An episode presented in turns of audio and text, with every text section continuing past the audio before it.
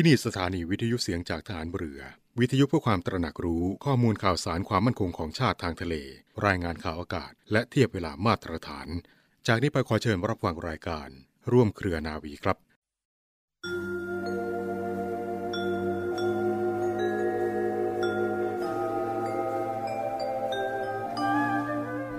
ความเพียรนนั้นคือไม่ท้อถอยในการฝึกฝนตนเอง ไม่ท้อถอยในการแผ่ความรู้ ไม่ท้อถอยในการช่วยผู้อื่น วินัยก็คือ ระเบียบที่มีอยู่ในใจของตัวเอง เพื่อที่จะเลือกเฟ้นวิชาการมาใช้ในที่ที่ที่เหมาะสมที่ถูกต้อง และวินัยคือ ควบคุมตัวเองให้อยู่ในร่องในรอย ไม่ทำให้เกิดความเสียหายต่อตนเอง พระบรมราชวาทของพระบาทสมเด็จพระบรมชนกาธิเบศรมหาภูมิพล อดุลยเดชมหาราช บรมนาถบพิตร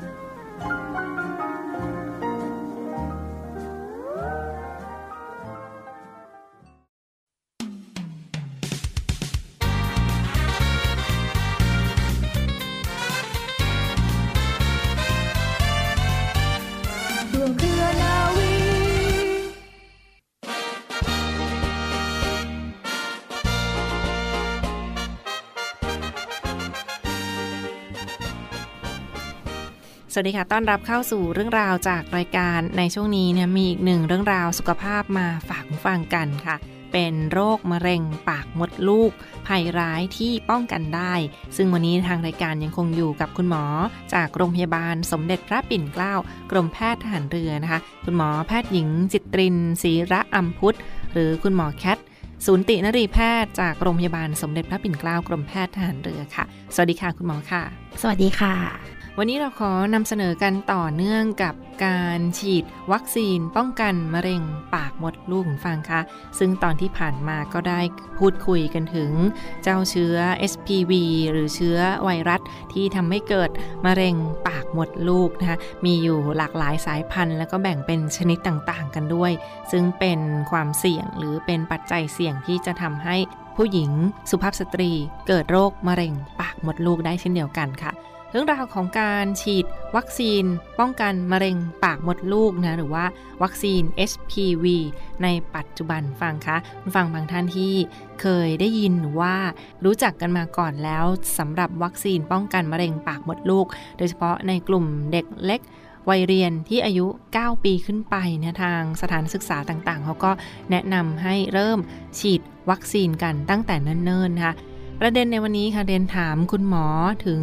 การฉีดวัคซีน HPV หรือการฉีดวัคซีนป้องกันมะเร็งปากมดลูกนั้น ต้องฉีดกี่ครั้ง ฉีดกี่เข็มแล้วมีภูมิคุ้มกันหรือมันจะช่วยในการกระตุ้น ภูมิคุ้มกันมะเร็งปากมดลูกได้มากน้อยแค่ไหนค่ะเรียนถามค่ะค่ะเริ่มต้นต้องบอกก่อนว่าตัววัคซีน HPV ก็คือวัคซีนที่เราใช้ในการป้องกันตัวเชื้อ HPV หรือป้องกันมะเร็งปากมดลูก ในปัจจุบันนะคะ เรามีอยู่ด้วยกันทั้งหมดสามแบบสามแบบที่ว่าคือเราจะใช้คำว่าป้องกันตัวเชื้อ HPV ได้กี่สายพันธุ์นะคะ ตัวแรกก็คือจะป้องกันได้ 2 สายพันธุ์ของ HPV ตัวที่ 2 ก็คือ 4 สายพันธุ์ แล้วก็ตัวล่าสุดนะคะ ก็คือป้องกันได้มากสุดณตอนนี้นะคะ ก็คืออยู่ที่ 9 สายพันธุ์ ซึ่งทั้ง 3 ตัวเนี่ยเราสามารถฉีดได้ทั้งผู้หญิงและผู้ชายนะคะ ไม่ได้มีความจำเป็นฉีดเฉพาะผู้หญิง ซึ่งถ้าเกิดได้ติดตามกันมาตั้งแต่แรก ๆ ก็คือจะทราบว่าได้เรียนไปแล้วว่าตัวมะเร็งปากมดลูกนี้เกิดมาจากเชื้อ HPV นอกเหนือจากการที่กระตุ้นให้เกิดมะเร็งปากมดลูกมันยังสามารถเกิดหูด เกิดมะเร็งองคชาต แล้วก็มะเร็งที่บริเวณรูทวารหนัก ซึ่งพวกนี้สามารถเกิดได้ในผู้ชาย ดังนั้นตัววัคซีนจึงไม่ได้จำเป็นฉีดได้เฉพาะผู้หญิงนะคะ ซึ่งถ้าเกิดว่าฉีดตั้งแต่อายุยังน้อยเนี่ยหรือยิ่งไม่เคยมีเพศสัมพันธ์เลย ยิ่งสามารถป้องกันได้ดีมากค่ะ แต่ถ้าเกิดว่าอายุเยอะขึ้นก็ไม่ได้หมายความว่าจะฉีดไม่ได้นะคะ เพียงแต่ว่าถ้าเทียบประสิทธิภาพแล้ว ก็อาจจะลดลงเมื่อเทียบกับในกลุ่มคนที่อายุน้อย แล้วก็ไม่เคยมีเพศสัมพันธ์นะคะ คราวนี้ถามว่าต้องฉีดกี่ครั้งก็คือณปัจจุบันนี้การฉีดก็คือ 3 เข็มค่ะ 3 เข็มก็คือแล้วแต่ว่าเราเลือกฉีดแบบสายพันธุ์ไหน ถ้าเกิดว่าเราเลือกแบบ 2 สายพันธุ์ การฉีดจะเป็นอาทิเช่น เราฉีดที่วันนี้ อีกเข็มหนึ่งก็คือที่ 1 เดือน เข็มสุดท้ายก็คือที่ 6 เดือน แต่ถ้าเราเลือกในตัวที่เป็น 4 สายพันธุ์หรือ 9 สายพันธุ์ สมมุติเราเริ่มฉีดวันนี้ อีกทีหนึ่งก็คือที่ 2 เดือนค่ะ แล้วก็เข็มสุดท้ายอยู่ที่ 6 เดือนเช่นกัน ค่ะนั่นคือการฉีดวัคซีนป้องกันโรคมะเร็งปากมดลูกหรือว่าวัคซีน SPV ที่ต้องฉีดอย่างน้อย 3 เข็มฟังคะฉีดวัคซีนป้องกันมะเร็งปากมดลูกก็ต้องฉีดอย่างน้อย 3 เข็ม เท่านั้นในปัจจุบันที่มีงานศึกษางานวิจัยออกมา เพื่อป้องกันโรคมะเร็งปากมดลูก คุณฟังบางท่านอาจจะสงสัยว่า เอ๊ะ ถ้าเราฉีดครบ 3 เข็มไปแล้วค่ะ ฉีดวัคซีนป้องกันมะเร็งปากมดลูกไปครบ 3 เข็มแล้ว มันต้องฉีดเข็มกระตุ้นต่อไปในอนาคตอีกหรือไม่อย่างไรนะคะเรียนถามคุณหมอค่ะนักการศึกษาปัจจุบันนะคะ 3 เข็มเนี่ยเราเรียกว่าสามารถสร้างภูมิอยู่ในระดับที่สูงแล้วค่ะ ซึ่งยังไม่มีการความจำเป็นที่จะต้องมาฉีดซ้ำ นอกเหนือจากว่าสมมติในอนาคตเรามีการศึกษาใด ๆ เพิ่มเติม ที่บอกว่าการฉีดซ้ำจะเป็นการที่เกิดประโยชน์มากกว่านะคะ ก็คือสรุปง่าย ๆ ว่าณปัจจุบันนี้สามเข็มยังถือว่าเพียงพอ แล้วก็สร้างภูมิได้สูง สามารถป้องกันได้ในระยะยาวค่ะค่ะนั่นก็เป็นเรื่องราวของการฉีดวัคซีน ป้องกันโรคมะเร็งปากมดลูกฟังคะวัคซีน HPV ที่ในทางงานวิจัยในปัจจุบันยังสรุปได้ว่าฉีดแล้ว 3 เข็มครบทั้ง 3 เข็มยังไม่ต้องฉีดเข็มกระตุ้นในอนาคตต่อไปนะก็รอดูความเคลื่อนไหวกันได้เช่นเดียวกัน ซึ่งปัจจุบันวัคซีน HPV นั้นก็ยังมีประสิทธิภาพในการป้องกันโรคมะเร็งปากมดลูกได้ถึง 70%ในกลุ่มที่มีภูมิคุ้มกัน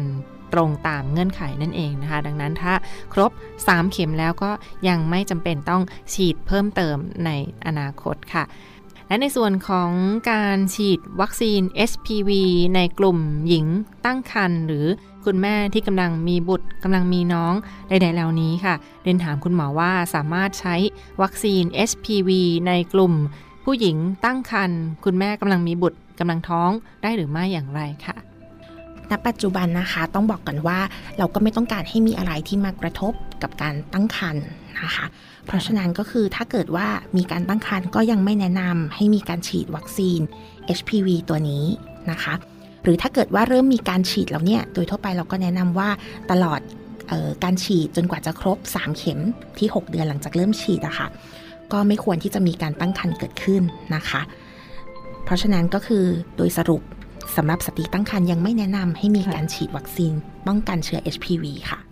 นั่นคือโดยทั่วไปแล้วยังไม่แนะนำให้ฉีดวัคซีนกรณีที่ยังตั้งครรภ์อยู่นั่นเองนะเพื่อความปลอดภัยต่อตัวคุณแม่เอง แล้วก็บุตรในครรภ์ด้วยดังนั้นก็ยังไม่ แนะนำให้ฉีดวัคซีนในกลุ่มหญิงตั้งครรภ์ค่ะ และประเด็นสุดท้ายในครั้งนี้ฟังคะเป็นเรื่องราวของการฉีดวัคซีนป้องกันมะเร็งปากมดลูกเช่นเดียวกัน คุณผู้ฟังบางท่านที่สนใจจะไปฉีดวัคซีนป้องกันมะเร็งปากมดลูกในครั้งนี้นะคะมีข้อสงสัยว่า ก่อนไปฉีดวัคซีน หรือ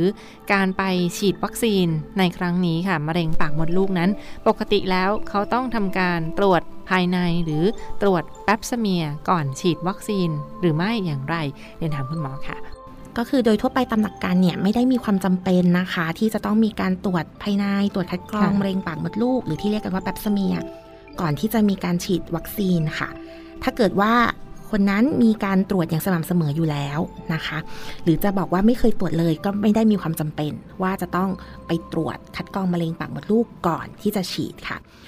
ยกเว้นถ้าเกิดสมมุติว่าบางคนมีความผิดปกติ เคยตรวจแล้วก็เจอว่ามีผลคัดกรองที่ผิดปกติก่อน แนะนำให้สอบถามกับแพทย์เบื้องต้นก่อนนะคะ ว่ามีความจำเป็นจะต้องตรวจซ้ำหรือดูแลอย่างอื่นเพิ่มเติม ก่อนที่มีการฉีดวัคซีนป้องกันมะเร็งปากมดลูกก่อนหรือเปล่าค่ะ และทั้งหมดก็คือเรื่องราวของมะเร็งปากมดลูก และวัคซีนป้องกันมะเร็งปากมดลูก หรือวัคซีน SPV ที่มาฝากคุณฟังกันในวันนี้นะคะ ขอขอบคุณเป็นอย่างสูงค่ะ คุณหมอแพทย์หญิง จิตรินศีระอัมพุทธหรือคุณหมอสุนตินรีแพทย์จากโรงพยาบาลสมเด็จพระปิ่นเกล้ากรมแพทย์ฐานเรือที่กรุณาให้เกียรติมานำเสนอเรื่องราวดีๆ กันในครั้งนี้ และพบกันใหม่ในตอนต่อไปค่ะ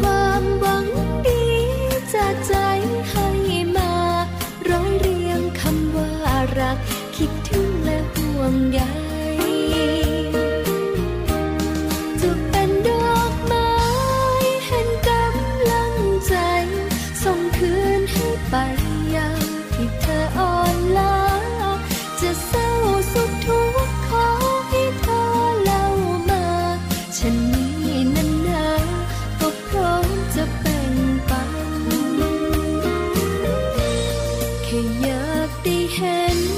เธอยิ้มสดใส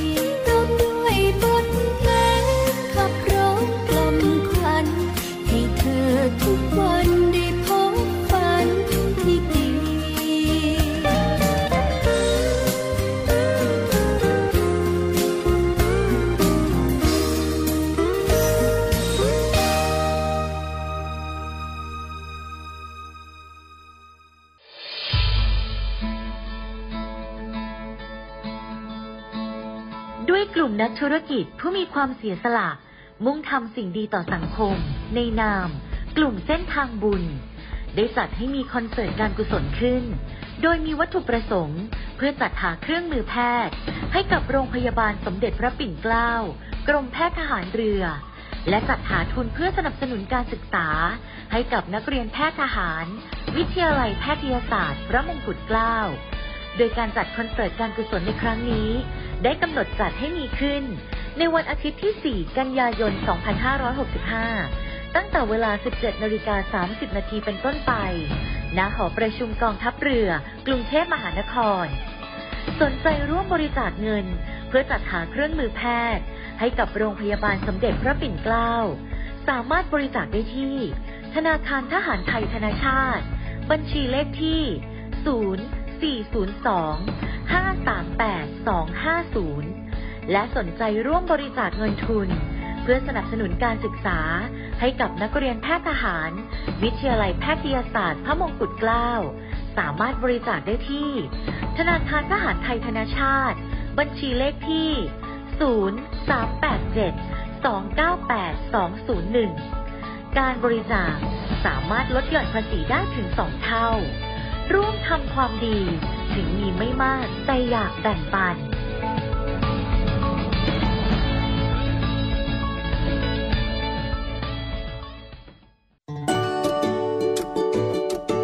รู้หรือไม่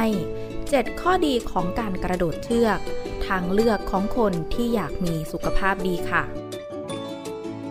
สำหรับเทรนการออกกำลังกายในช่วงนี้นะคะ ก็ยังคงมาแรงไม่มีตกเลยค่ะ วันนี้นะคะรู้หรือไม่ขอมาแนะนำวิธีการออกกำลังกายในพื้นที่แคบ ที่มีเพียงเชือกสำหรับกระโดดเพียงเส้นเดียวนะคะ กับพื้นที่เล็กน้อยสำหรับแกว่งไกวเชือก ลองมาดูกันนะคะว่าการกระโดดเชือกนั้น มีประโยชน์ต่อร่างกายอย่างไรบ้างค่ะ ข้อที่1นนะคะ การกระโดดเชือกเป็นกิจกรรมที่ burn แคลอรี่ได้สูง ผลชี้วัดโดยตรงกับการออกกำลังกายชนิดอื่นนะคะ บอกว่า การกระโดดเชือกที่เป็นการออกกำลังกายแบบแอโรบิกเน้นการทำงานของหัวใจและกล้ามเนื้อ จะช่วยให้คุณเผาผลาญพลังงานได้เฉลี่ยถึง 1,300 กิโลแคลอรี่ต่อ 1 ชั่วโมง ดังนั้นนะคะ ใครที่มีแผนควบคุมสัดส่วน ลดน้ำหนัก การกระโดดเชือกลดน้ำหนักดูนะคะ จะเป็นทางเลือกที่ไม่เลวเลยค่ะ เพราะใช้พื้นที่น้อย ลงทุนค่าอุปกรณ์นิดหน่อยเท่านั้นเองค่ะ ข้อที่ 2 การกระโดดเชือกเพิ่มพูนทักษะส่วนตัว จะเห็นได้ว่านะคะนักกีฬาหลากหลายชนิดเลยนำการกระโดดเชือกเข้ามาเป็นส่วนหนึ่งของแผนการซ้อมค่ะ ไม่ว่าจะเป็นนักมวย นักฟุตบอล นักบาสเกตบอล หรือแม้แต่นักเพาะกายนะคะ ที่เน้นการ weight training ก็จะยังใช้การกระโดดเชือกเป็นโปรแกรมการ cardio อยู่ค่ะ นั่นเป็นเพราะว่านอกจากกระโดดเชือกประโยชน์จะช่วยในเรื่องของของการฟิตแล้วนะคะ ยังทำให้กล้ามเนื้อส่วนต่างๆ และประสาทสัมผัสทำงานประสานกันได้อย่างดีค่ะ ข้อที่ 3 การกระโดดเชือกช่วยด้านหัวใจและระบบเลือดแข็งแรงค่ะ อย่างที่กล่าวไว้แล้วนะคะว่าการกระโดดเชือกเป็นการออกกำลังกายแบบแอโรบิกช่วยให้ปอดทำงานได้ดี หัวใจแข็งแรงสูบฉีดเลือดได้อย่างเต็มอัตราค่ะ ซึ่งแพทย์นะคะและนักวิจัยยังแนะนำให้กระโดดเชือกอย่างน้อยอาทิตย์ละ 3 ครั้ง ครั้งละ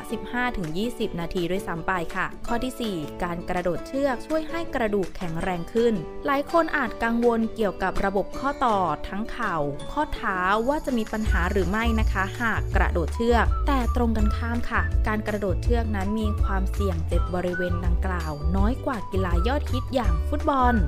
แบดมินตัน บาสเกตบอล ที่เคลื่อนไหวและมีการปะทะกันตลอดเวลานะคะ การกระโดดเชือกนั้นทำอยู่กับที่เคลื่อนไหวด้วยการกระโดด หรือขย่งเท้าเล็กน้อยเป็นจังหวะ เน้นการทำให้ถูกวิธี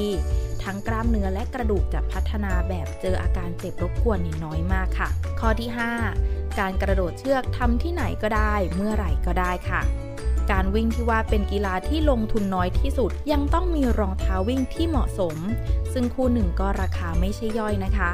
แต่การกระโดดเชือกลงทุนซื้อเพียงเชือกมาตรฐานสักหนึ่งเส้น แบบดีๆ ไม่เกินหลักร้อยค่ะ ก็สนุกได้แล้ว การกระโดดไปฟังเพลงไปเดี๋ยวก็ครบเองค่ะ ข้อที่ 6 นะคะ ช่วยบำบัดอารมณ์ พัฒนาสมอง การกระโดดเชือกหากทำถูกหลักจะเหนื่อยค่อนข้างมาก จัดเป็นการออกกำลังกายที่กระตุ้นอะดรีนาลีน และพัฒนาร่างกายได้เป็นอย่างดีเลยค่ะ อย่างไรก็ตามนะคะ ไม่ใช่แค่ร่างกายที่ได้ประโยชน์ แต่สมองจะได้รับการพัฒนาทั้งซีกซ้ายและซีกขวา ช่วยให้สมาธิดีขึ้น EQ ดีขึ้นอีกด้วยค่ะ และข้อสุดท้ายนะคะ การกระโดดเชือกเพิ่มพูนความสูงให้กับเด็กๆค่ะ ช่นเดียวกับข้อที่ 6 การกระโดดเชือกที่ถูกหลักสรีระ หลังเหยียดตรง การจัดระเบียบร่างกายดีทำให้เด็กกระโดดเชือกสม่ำเสมอมีความสูงที่เพิ่มมากขึ้นกว่าเด็กที่ไม่ได้ออกกำลังกายค่ะ นี่นะคะก็คือข้อดีของการกระโดดเชือกค่ะ แต่ก็มีข้อควรระวังอีกเช่นกันค่ะ หากคุณเป็นคนที่มีน้ำหนักค่อนข้างมาก และยังไม่มีทักษะทางด้านกีฬาที่มากพอ ควรฝึกซ้อมและคุมอาหารลดน้ำหนักมาสักระยะหนึ่งก่อนค่ะ และจะดีขึ้นถ้ามีรองเท้ากีฬาแบบพื้นราบ มา support สักหนึ่งคู่นะคะ ไม่ควรใช้รองเท้าวิ่ง หรือรำรองที่มีพื้นหนา ซึ่งจะเสี่ยงต่อการบาดเจ็บได้ค่ะ